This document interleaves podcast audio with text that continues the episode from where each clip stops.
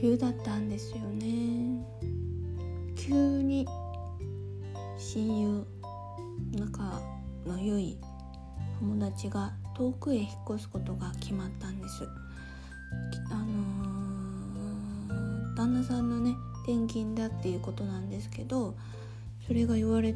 た時が残りあと3週間ぐらいっていう話で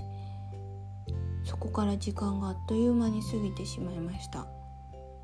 うん。彼女とはね職場で出会ってまあ、正直ここまで仲良くなれることが何だろうこう研修とかを共にする同期以外にあるなんてあるんだなっていう。うん今振り返るとなんか職場での出会いがここまであのね親しい友になれるなんていうのあるんだなって今振り返るとそう思います。はい。ユアンドルドットラジオのなつんです。アニョンセヨ夏に見た。あの私って私の話をしてあれなんですけど私ってこうあのあれですよ。気を許したこう知人友人の方々はよくご存知かもしれないんですけれども。性分的にツッコミ待ちなこう性格の部分がありまして。残念ながらこう据え抜けているところがあるのももう大人ですので今やしっかり自覚しています。悩みでもあります。あそうでなくてもちょっとずつボケかましたい精神みたいなのを常に持ち歩いてる持ち歩いてる？持ち持っている？そんなそんな人間なんです。だからこうこれまでの人生の要所要所こう振り返るとこうどの時代にもいつもそのボケを拾ってくれる誰かがそばにいてくれるんですよね。本当に。その部分にはいつも感謝しますけれども。それだけじゃないですけれども。はい。まあいわゆるツッコミというかまあその拾い上げてくれる人たちにもいろんなタイプがいてんな私が分析するなんてちょっとあれなんかねえ。でもちょっと言わして。あの うーんとねいろんなタイプがいるんですよ。こう厳しめでズバッとズバッと。だけどこうお母さんタイプって感じかな。お厳しめなお母さんタイプ。ズバッと言うけど支えてくれるみたいなタイプとかふわっと包み込む寄り添いタイプみたいなうんとかあとあれですよね相乗効果タイプ。相乗効果狙ってくるタイプ。ノリが一緒みたいな。タイプとかね。うん。まあその彼女は確実に厳しめお母さんタイプなんじゃないですかね。うん。本当にしっかりしてて。あの私よく忘れ物というかこう物を置いて帰るってしまうところが。忘れ物か。だからなんかこうどこか例えば会社を出る時とかタイミングが一緒だと持ち物をこう持ったってあれ持ったこれ持ったってチェックをしてくれますよね。そういうとことかめっちゃお母さんみたいですよね。うん。そうそうなんかいつもそんなことしてくれるな。まあそんなあのー、彼女とも職場で会えるのはラスト1週間なんですって。来週1週間。はいなってしまいました。こういつもねまあ、いつも怒られてる怒られてるっていうかそのねあ持ったの?」とかって言われてるわけじゃないですか。そういうわけじゃないんですよ。いつも笑ってこう私たちも過ごしてきたんですけどこうこれからはなかなかすぐに会えないしかもこんなコロナ禍でまだ生活がの制限がある中ですぐに会いに行けない行けない会えないそんなこう未来が見えるわけじゃないですか。でもなんか私たちらしくというかこう笑って送り出してあげたいよなっていう思いがあってそれで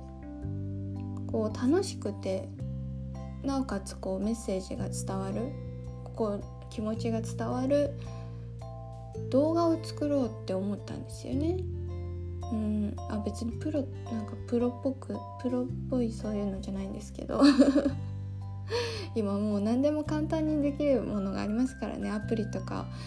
結構しなんかいいねすごいすごい簡単にできるなんかいい感じのやつがとかって思いながら今やってるんですけど今まで取りだめたこうなんかねいろんな思い出というか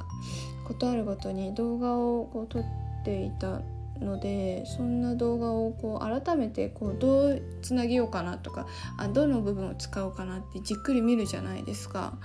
そうするとこう彼女のツッコミがこう想像想像以上に辛辣。あ結構言うなみたいな。こうなんか「やば」みたいな。なんかこう呆れた声で「やば」みたいなのとか。結構あってそれ何が面白いの？みたいな。めっちゃ言われてるんですよ私。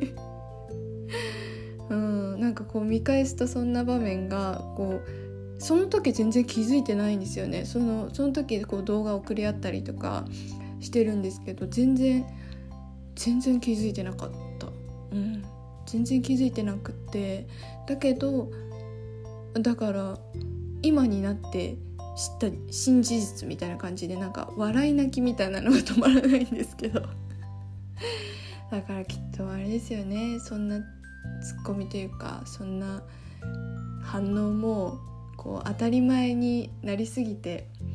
こうね気を許してる親友同士そういうところってありますよね。当たり前になりすぎてその時は気づかないとか。うんこう心地よすぎてうんこう当たり前になりすぎて、うん、そういうところですよね。きっとそういう部分があったのかなって。こういうのって本当後から気づくんですね。まあ別に一生の別れじゃないので あれなんですけど。まあ今は何だろうその動画を振り返りながら作ってる段階なのでだか一つ一つの言葉がこうなんかこうどこを使おうかって拾拾い上げる部分を探してるから私もこう一つ一つの言葉をすごいじっくり探すわけですよね。そうするとこうすごい時間が経って後になって今になって辛辣な言葉たちが突き刺さるっていう。えめっちゃ言うやんみたいな。なんかななんか不思議な気持ちに今なってるんですけど。まあちょっとね今あとこうなんだろうその作った動画たちを1個の動画に今まとめるその間の部分をねこうつなげるジョイントの段階にこうなんか別にあのなってるんですけどあを今やってるんですけどなんだこのしどろもどろはい。無事ね作成してせ終わったらこう気持ちと一緒にお届けできるようなものになればいいなという今一生懸命頑張っているところでございます。はいということでですね今日はそんな、私事ではございますが皆様にもそんなことがあったなもしかしたらこれからそんなことがあるかもしれないなっていう離れ離れになる友人と聴きたい一曲として私が選んだ曲でございます。BTS の「ボンナルスプリングデイ」です。はい。まあ有名な曲なので界隈では。はい。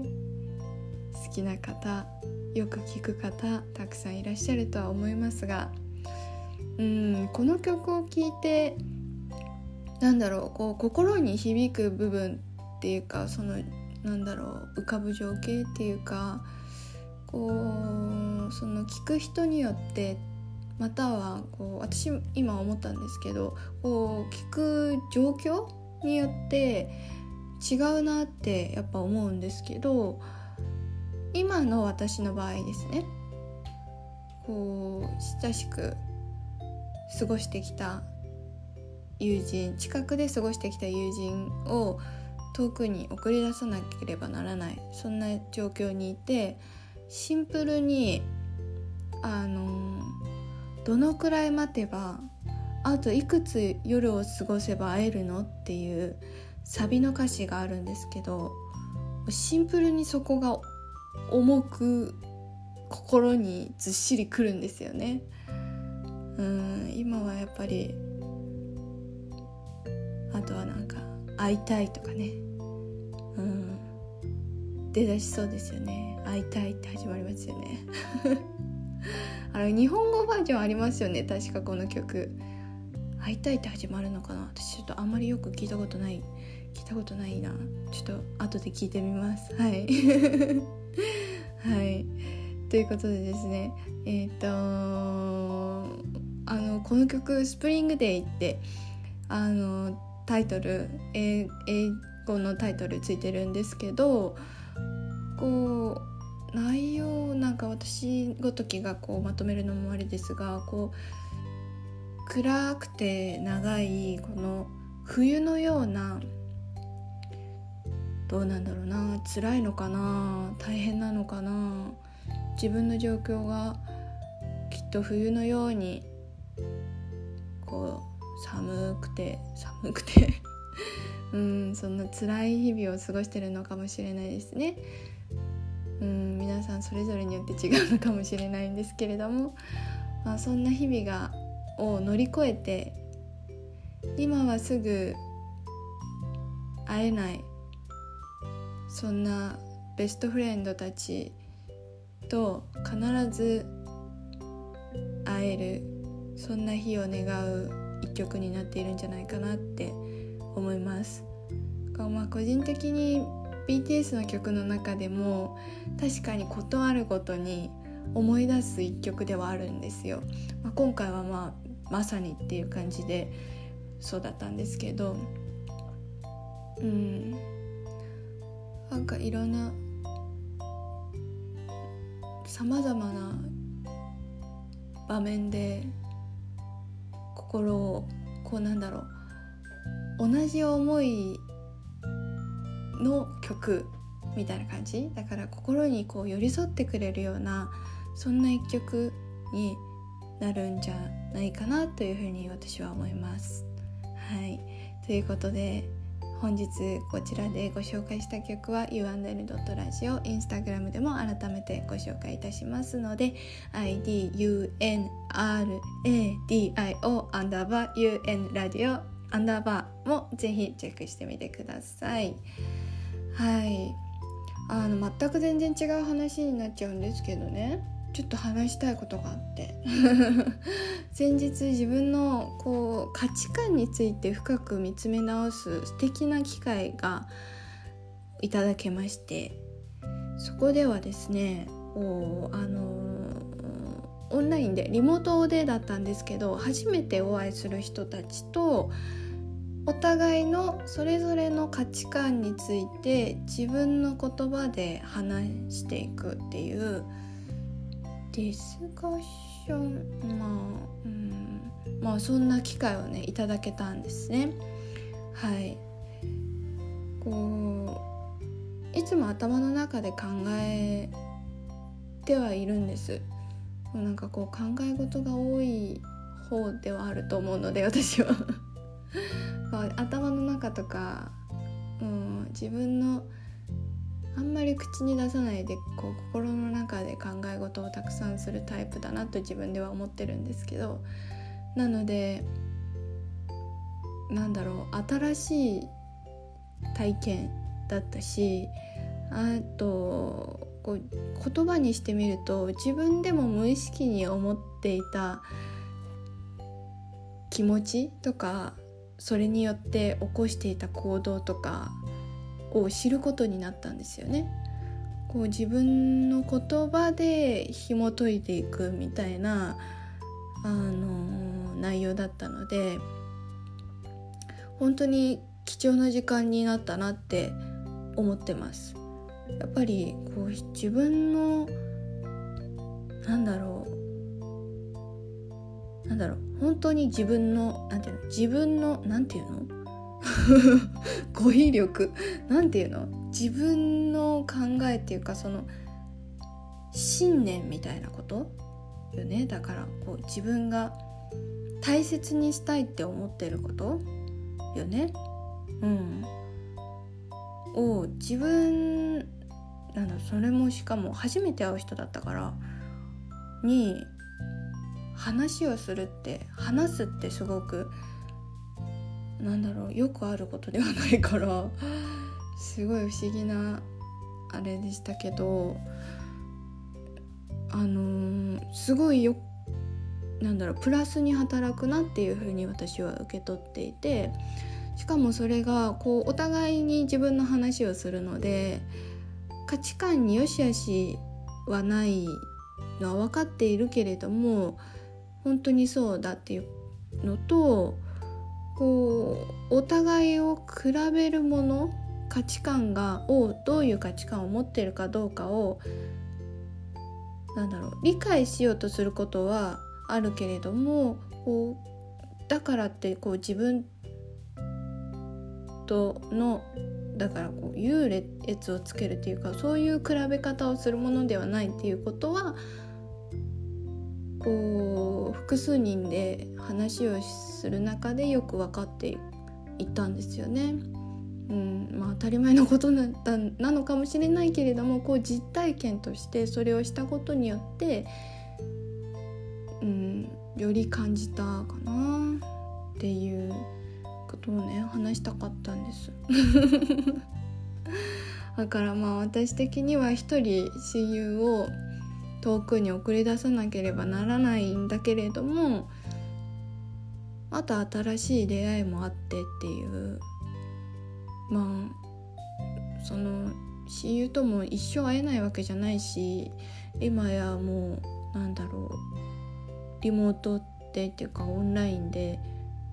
直接会えない分オンラインでこうね時間を過ごすなんてことも選択でき選択しす 選択する